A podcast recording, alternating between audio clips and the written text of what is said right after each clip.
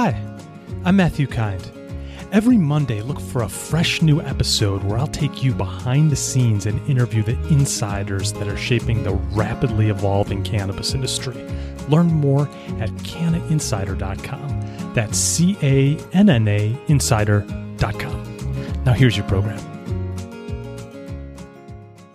Today, we're going to learn what type of businesses cannabis venture investors are willing to fund and why. I'm pleased to welcome Ross O'Brien from Bonaventure Equity to the show. Ross, welcome to Canna Insider. Hey, Matt, great to be here. Thank you very much for having me. Give us a sense of geography. Where are you in the world today? well, interestingly enough, you've caught me on a uh, road trip on my motorcycle, four days in, about 900 miles. So I'm in uh, Wilmington, North Carolina, but um, I currently make my home in uh, West Palm Beach, Florida. Okay. And what is Bonaventure Equity on a high level? So, Bonaventure Equity, uh, I founded the company about seven years ago, really focusing on uh, working with family offices and high net worth investors that I had been involved with um, prior to starting the company myself. And we started out really as a you know fundless sponsor, putting together interesting transactions in a broad range of sectors, mostly focused on healthcare. And over the last few years, that uh, really uh, transitioned to an exclusive focus on cannabis. So um, a couple years ago, we decided to start investing exclusively in cannabis businesses. We put our first venture fund together. We currently have eight portfolio companies in that first fund, and we are onto our second fund right now. Um, currently raising uh, 50 million for uh, some follow-ons and the and the next set of companies that we're going to uh, invest in. Great. Ross, can you share a bit about your background and journey and how you got into the cannabis space and started Bonaventure? Sure. So, um, you know, cannabis had been something I'd been intrigued with and and uh, quite interested in for some time as an investment thesis, and also something you know that was a part of my personal life. And um, you know, for years had been looking at you know what is happening on the regulatory side such that you know it seemed to me that this was going to be just a massive business opportunity at, at some point. And i think that you know everybody would agree that's what's now happening. Uh, the challenge was i worked at a family office. I was uh, responsible for all their self-directed venture capital private equity and real estate investing. And the challenge was is every time we tried to look at the space there were a couple of hurdles. One being it was so early on from a legalization standpoint that, that there just wasn't you know enough line of sight to what the markets will be looking like and how they'll be regulated. And we were struggling with you know seeing complementary entrepreneurs in the cannabis space. This is probably five years ago that were this you know sort of the same level of sophistication that we'd find in other sectors that we were investing in like i said like healthcare for example. Um, so we kept sort of taking a pass. And then uh, a couple of years ago about two the end of uh, 2018, the beginning of 2019, uh, we were really seeing some interesting opportunities and put together uh, a group of investors with myself and and we set about really trying to understand a strategy for cannabis that was best suited to us and how we invest. So we are early stage investors, meaning that we invest in a series seed or series A typically, um, typically investing one to three million at any first initial round. And you know, we looked at close to maybe 400 companies, certainly over three to 400 companies before we wrote our first check. And what we decided to do was a go slow to go fast strategy. One of the things, Matt, that really concerned us was this, you know, green rush mentality. Um, you know, having invested in and been involved in entrepreneurship for my entire career, um, as an entrepreneur, as an investor, as an advisor, and having a, a whole string of failures along the way, um, you know, this is a very difficult thing to do in any segment, let alone one that's as nascent as cannabis. So, what that means, Matt, is we put together a platform before we started deploying capital. We were hosting a series of events that uh, have been postponed after the pandemic uh, happened in 2020. Uh, but those were really great. We were hosting them in San Diego, New York, Dallas, Miami area, uh, and really bringing together um, you know the best and brightest in the space and and convening um, you know a lot of thought leadership. Uh, i wrote a book um, a book the book's called cannabis capital. Uh, it's the first book on venture capital for cannabis. And that actually took a very interesting um, turn as we were developing that that I can speak to if you'd like about how it's actually informed our investment thesis. Um, but it's really a, a, a, playbook for entrepreneurs um, to help them be more successful in having the conversations with investors like us, and really helping them understand, you know, the the dynamics of raising capital and the fundamentals, et cetera. And then we have an operational piece to our platform as well, where our companies can leverage our back office and finance team uh, to scale up with them. So it wasn't just putting together capital; it was really understanding, you know, the the landscape and where we wanted to invest to to achieve the venture returns that we're seeking. Yeah. So now that you kind of have a sketch of the landscape, you've made, I think you said eight investments. What what how do you go about it? You described a little bit of a, like your organizational procedure and process, but if you were to just to give us another just a quick you know sketch of how mm. you do that how do you actually say these are the ones that are going to get a yes and these are ones are going to get a no and here's why sure. So uh, i'll take it in sort of two steps. First is what is our investment thesis and what do we look for? And then secondarily then you know how do we focus in on a specific business and the and the founders? So if i'll take it in those two two chunks. And and so the first being the investment thesis is we invest as i said early stage meaning that you know we are looking for companies that will generate venture returns. And and one of the things that you know certainly noticed in this space is there's a lot of you know um, new investors putting together funds and that that haven't had you know historical investment in venture you know prior to the space. And they tend to be sort of all over the map. So we really focused in and said no this is this is venture. And what i mean by that is you know we need to get a you know 10x cash on cash return in any investment that we make meaning that we put a million dollars in a company we have to have a line of sight to getting 10 through, out through some sort of an exit. We are not particularly enthusiastic about the public market so we're really looking for companies that will be ideal acquisition targets. And so what that means is is is many of the investment strategies that we see in cannabis don't fit that profile. For example uh, cultivation right? So you know there's you you need way more than a million to two million to you know put together a cultivation um, business to start with. And secondly you know it's agriculture it's a commodity and you can see as we're seeing the, the market now there's a lot of price compression and that will continue to go that that direction. And a lot of these companies when they reach a certain size and certain scale they have a lot of the upside value baked into the valuation today. And this is what we see in a lot of the public markets that the companies are being valued on the future um, potential of the business today as opposed to valuing what the company is worth today and then benefiting from that arbitrage for that that upside does does that make sense matt because we're looking for you know where that value curve is going to occur from an early stage to a you know later stage as opposed to pricing in now that later stage state yeah that makes total sense you mentioned a little bit earlier, you know, working with family offices and so mm. forth mm. in the past. What is the posture towards cannabis investing right now with family offices? So it's the family offices have largely been filling the gap where you don't have a lot of incumbent venture being able to participate yet. Um, a lot of the existing venture funds uh, are prohibited from investing in the space because it's still federally illegal, and their agreements with their limited partners, you know, prohibit them from certain sectors, meaning that that there's a gap in accessible capital. Um, being cannabis first and sector second in terms of our you know strategy allows us to uh, you know be in a position to fill that gap. But the family offices have been incredibly active. There is still a lot of you know stigma in certain groups and certain categories, but they have a ton of capital, are very sophisticated investors, um, and have largely stepped in to where in a more uh, established market you would have a lot more venture players or funds that that are you know driving certain elements of the sector. Okay. And you mentioned you had made eight investments. Can you talk about those a little bit? Your portfolio, who's sure. in them, and uh, any highlights you want to make? Yeah, absolutely. So, and and maybe what I'll do is go back to the second part of the question on what we look for in entrepreneurs, because okay. I think that'll paint the brush for you know some of the companies that that, that uh, a couple of the companies that we're working with for some follow-ons now. So, you know, really what we're looking for are you know dynamic founders. We like to have some you know veteran entrepreneurial experience, um, where whereby you know, we tend to have the most success with entrepreneurs who have gone through a couple of business cycles prior to the business that they're working on. Um, really look for um, you know great culture builders, innovators.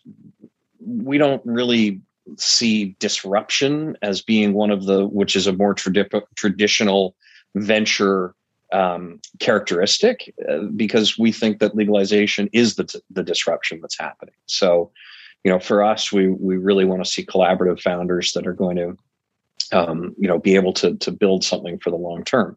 And so, within our portfolio right now, there are, you know, a few um, really interesting highlights. Um, we uh, we are we are focusing in really focusing in now uh, in the second fund and the overlap of healthcare and cannabis so we think that's the single greatest opportunity from an investment an early stage investment standpoint we think a lot of the other you know spaces whether it's brands or retail or dispensaries and things are are are getting pretty mature very quickly and so for us this is the most exciting and i think new frontier which is because of legalization that healthcare is going to be entirely transformed.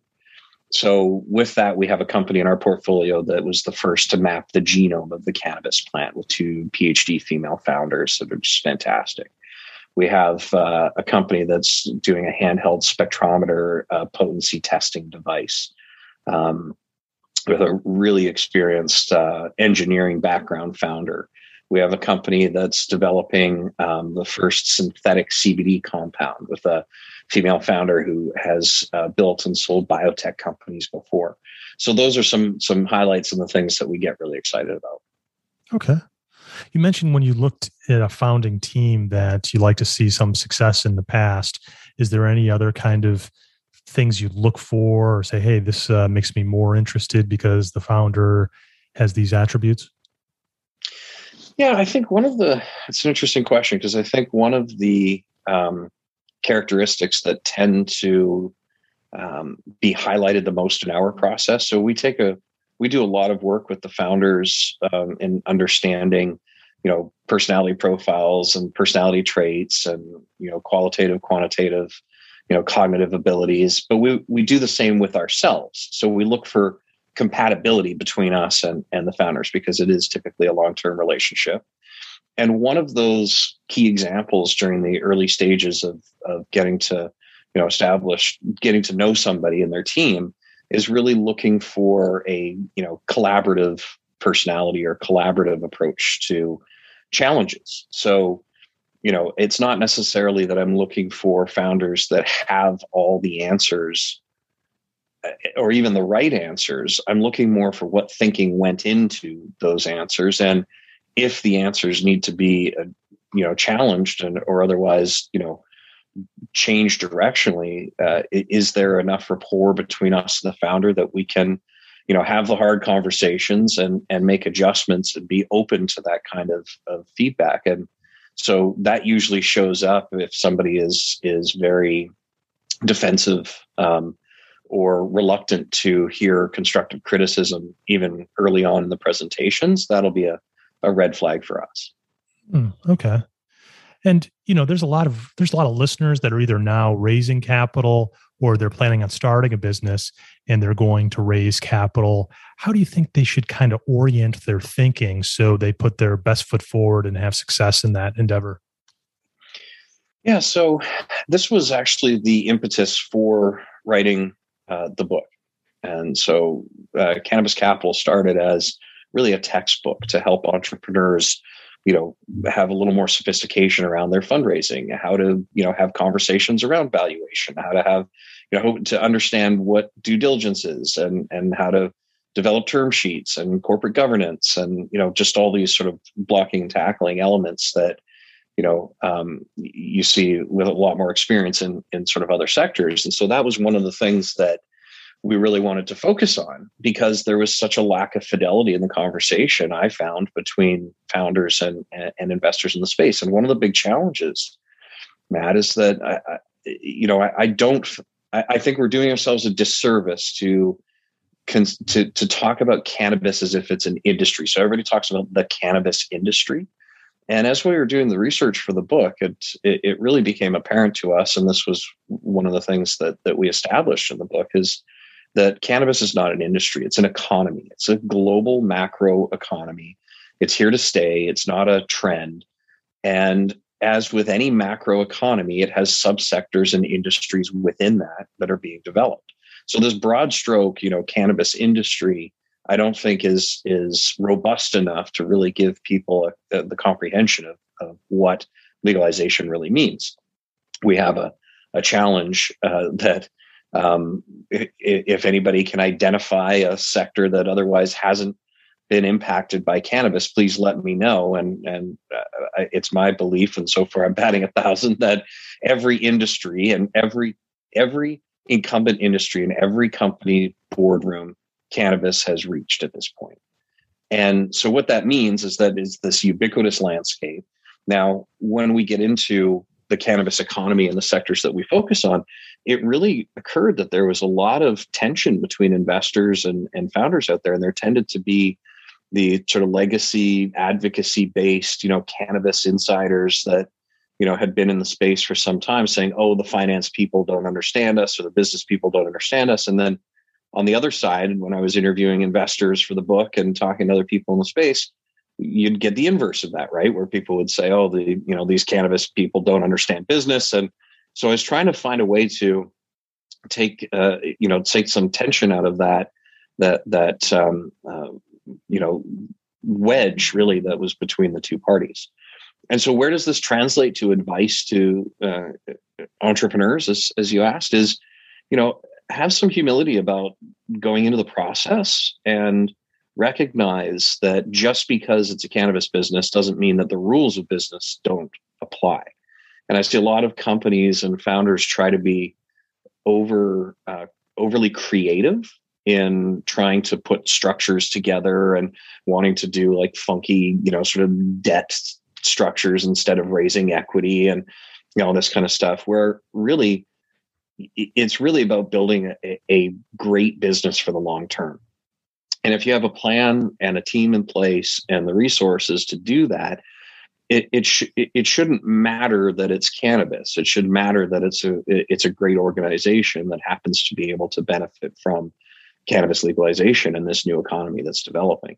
So I think it's just having that perspective and and when you know reaching out to investors, understand that you know it's not about convincing them that your view of the world is right. It's about understanding what their view of the world is and helping them understand why your business fits that. Right. So we get a lot of um, one of the things that, it, like I said, is a big turnoff is is entrepreneurs who get very uh, defensive. Um, you know, oh well, you know, you just don't understand it, or this is cannabis, you don't get it.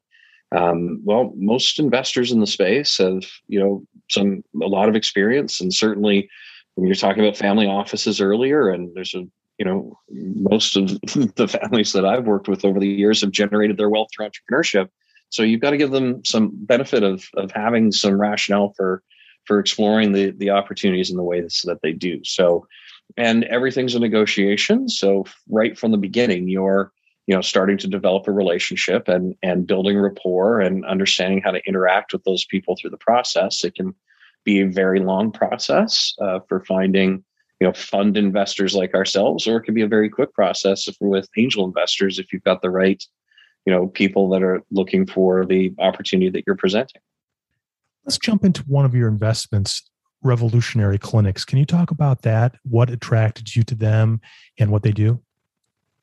Yeah, so um, I don't know if you saw this, but Revolutionary has uh, made the Inc. 5000 list this year Great. as the number four fastest growing company in America. Wow. um, yeah, they're, they're uh, just very impressive operationally, very impressive in the way in which they establish themselves in their community um, great team, great leadership. I happen to know the founder and have a personal relationship there, which was how we got involved.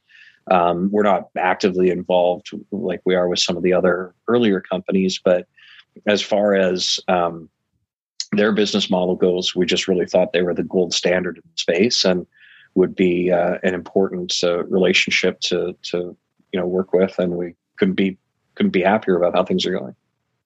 Great, great. And is there another portfolio investment you want to talk about at all? Out of the yeah, so I mean, the three I talked about earlier would be the ones that you know were were uh, which is Leaf. I don't know if I actually mentioned by name, but LeafWorks, mm-hmm. um, LeafWorks, and the two uh, PhD founders, which is mapping the genome. Okay. Um, the other company is T-Check. Uh, T-Check is a handheld spectrometer device for potency testing. Great story. Pei Chen Chang, the founder, is an engineer by background, and um, he had a personal relationship with somebody that was managing their Parkinson's symptoms by, you know, baking edibles for themselves, and couldn't find the right tools in order to get the you know the dosages right, and and it was a you know real problem, and the company's doing great. Um, it, it's the, the, the product is uh, very well recognized. You know, we we look at that as something that is going to be just an essential tool for people that are um, developing their their you know their own uh, you know dosages for themselves in, in home. Uh, and then the other company that I mentioned as well that's um, building this and they're developing rather the synthetic compound for CBD is uh, Nalu Bio. Mm. very exciting company out of California, a team of biotech um, entrepreneurs that have that have been there before. And the thesis there is that, as with you know aspirin that originated from you know uh, naturally occurring plant based you know compounds the way to actually scale uh, and have consistent quality and produce at scale is to create it synthetically and then um, and then scale it up. So for your book cannabis capital you know you wrote it so everything you put in there you feel like is valuable but is there any feedback you get that's like hey this was really helpful to me this aspect where you hear that feedback consistently about any certain areas of the book? You know one of the the, the best compliments and, if anybody finds any uh, you know grammatical errors in there i'll, I'll blame the, the, the publisher on that but um, one of the uh, um, one of the most interesting compliments and i don't think it was intended to be a compliment when i got this feedback was that it was that the, the, the advice on building a business, managing a business, and raising capital could have been applicable to any business, and it wasn't specific to cannabis, and and that's entirely the point. So the cannabis economy is the thought leadership that was developed in there, and it, it is the first place to publish on this concept.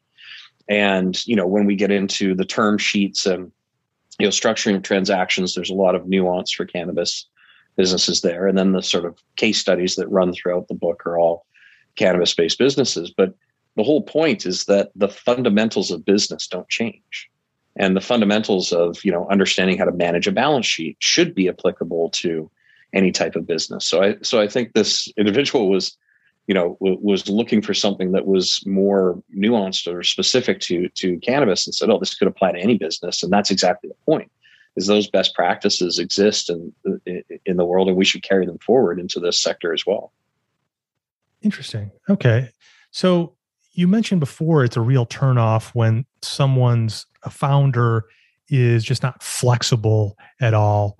But what else can they what else can, can they make sure they steer clear of? Like in terms of maybe their slide deck having a problems like what, what's a good slide deck look like when they come to you and they, it's how is it clear and digestible mm. versus one that's like you know just not digestible?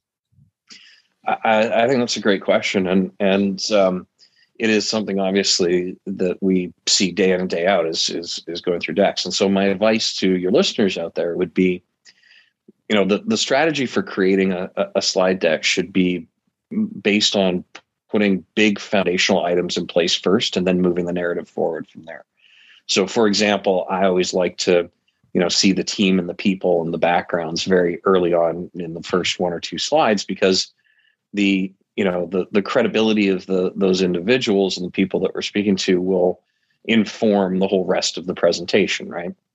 I also tend to see um, an overemphasis on market and market numbers and addressable market market look, if we're having a conversation about whether or not cannabis is going to be a large marketplace, you're not having the right conversation, right? We we believe in that completely, such that we're onto our second fund now to invest in that strategy. So we don't necessarily need to be convinced of the you know the the, the big numbers multiplied by other big numbers what we really want to see is is there a thoughtful go to market strategy that identifies clearly what the channels to market are and how to go manage those channels to market successfully? Um, so you know an overemphasis on on market and market sizing and ideas is generally a you know something we want to move on you know quickly past quickly. And you know i would say that if if you can't explain your business in you know 20 minutes um you you, you probably have don't have a clear understanding of your business right so we, we sometimes get into these presentations that an hour an hour and a half later people are saying oh well you know i haven't told you about this yet or i haven't told you about that yet and and that's just that that to me is is indicative of um, you know, we just want to do everything and do everything great, and we're going to do a million different things at once. And we really just want to see a lot more focus and and discipline around the you know the the, the hypothesis for the business. What trend in the cannabis space do you feel like is underappreciated, but you believe is going to be huge in the next three to five years? Well, it's it's healthcare for sure. So for us, um, uh, and and our focus is, you know, there dig are in there, dig in there. Tell yeah. us why. So so a, a few a few things. One, you know, we're only just at the front end of the research and discovery that's happening now around getting access to this plant legally, and it's really exciting what is being developed. And and look, nobody nobody's debating whether or not um, you know cannabis is good for treating the symptoms of Parkinson's. Um, you know, we had the FDA approve Epidiolex, which had a huge, you know, seven plus billion dollar exit, uh, which is for uh, treating epilepsy.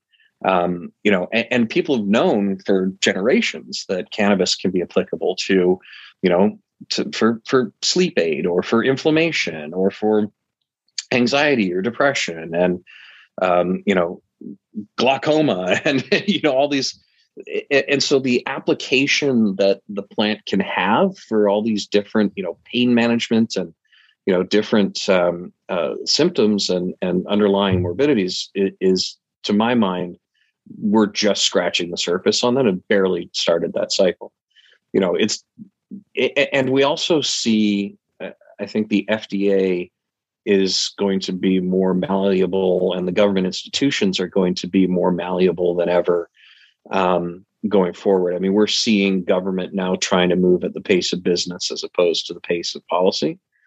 And I think that will open up for um, a lot more uh, rapid, comparatively, um, processes to get uh, FDA approvals and things like that, which we think are necessary. And, you know, we believe more regulation is required. Um, we don't think that the objective should be to have zero regulation. We think the objective should be to have sensible regulation that can, you know, help bring the highest quality products to the market.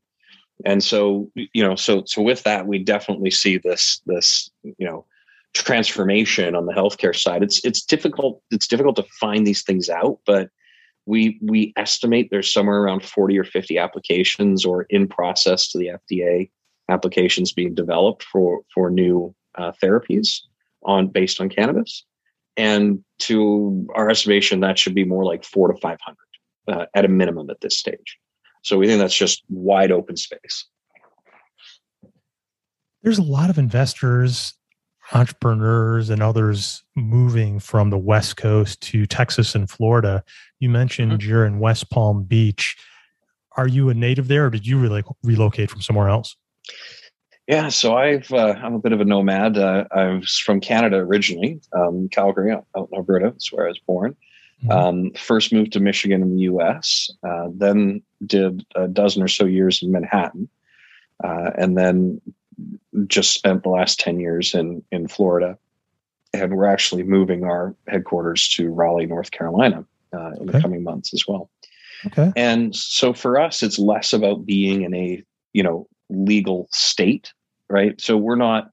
I mean, recreational use is is not you know really something that that is driving our investment activity. So you know we're looking for where the the centers of you know highly scientific innovation going to be happening, and we don't think that you know the the individual state regulations you know play into that that much. We invest all over the country. The, most of our companies are on the west coast now, um, but yes, there is a huge migration right now to some of these areas, um, and uh, you know we see certainly in the South Florida area, the Miami region up to uh, West Palm, where we will continue to have uh, a presence there.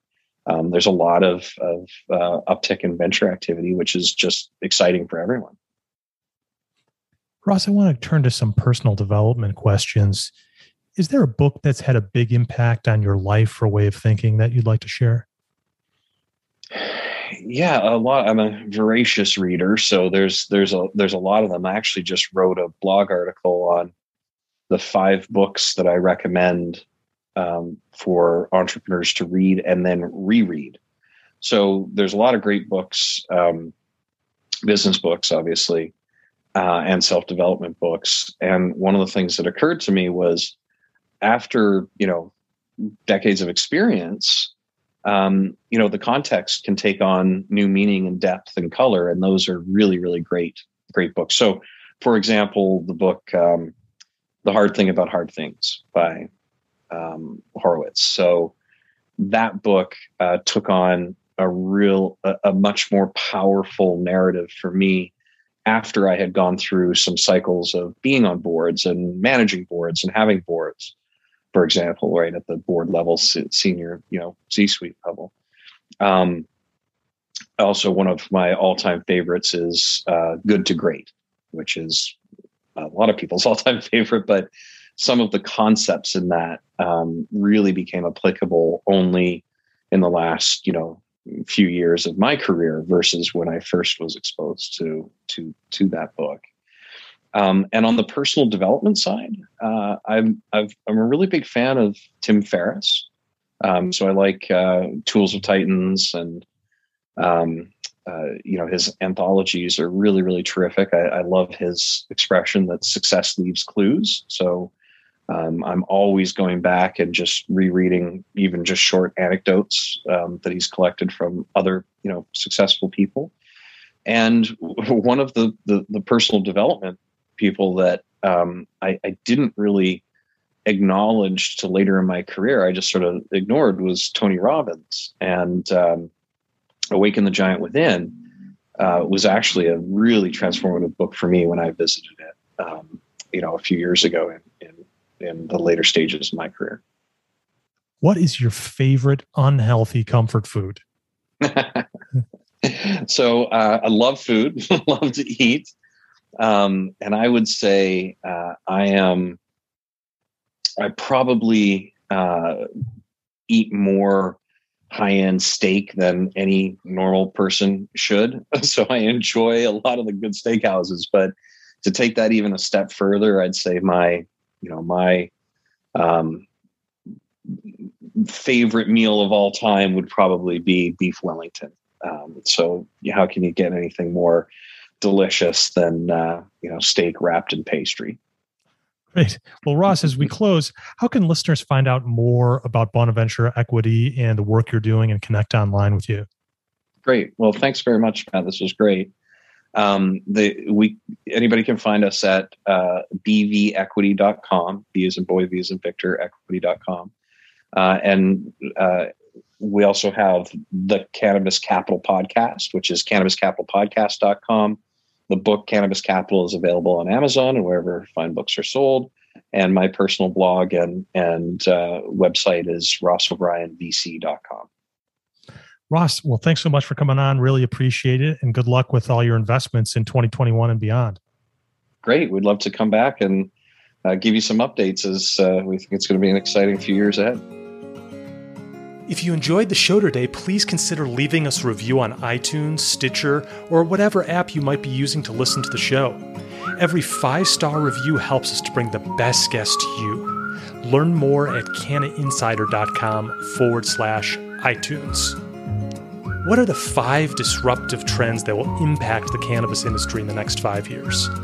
Find out with your free report at cannainsider.com forward slash trends. Have a suggestion for an awesome guest on Canna Insider? Simply send us an email at feedback at cannainsider.com. We'd love to hear from you. Please do not take any information from Canna Insider or its guests as medical advice. Contact your licensed physician before taking cannabis or using it for medical treatments. Promotional consideration may be provided by select guests, advertisers, or companies featured in Canna Insider. Lastly, the host or guests on Canna Insider may or may not invest in the companies or entrepreneurs profiled on the show. Please consult your licensed financial advisor before making any investment decisions. Final disclosure to see if you're still paying attention. This little whistle jingle you're listening to will get stuck in your head for the rest of the day. Thanks for listening, and look for another Canna Insider episode soon. Take care. Bye bye.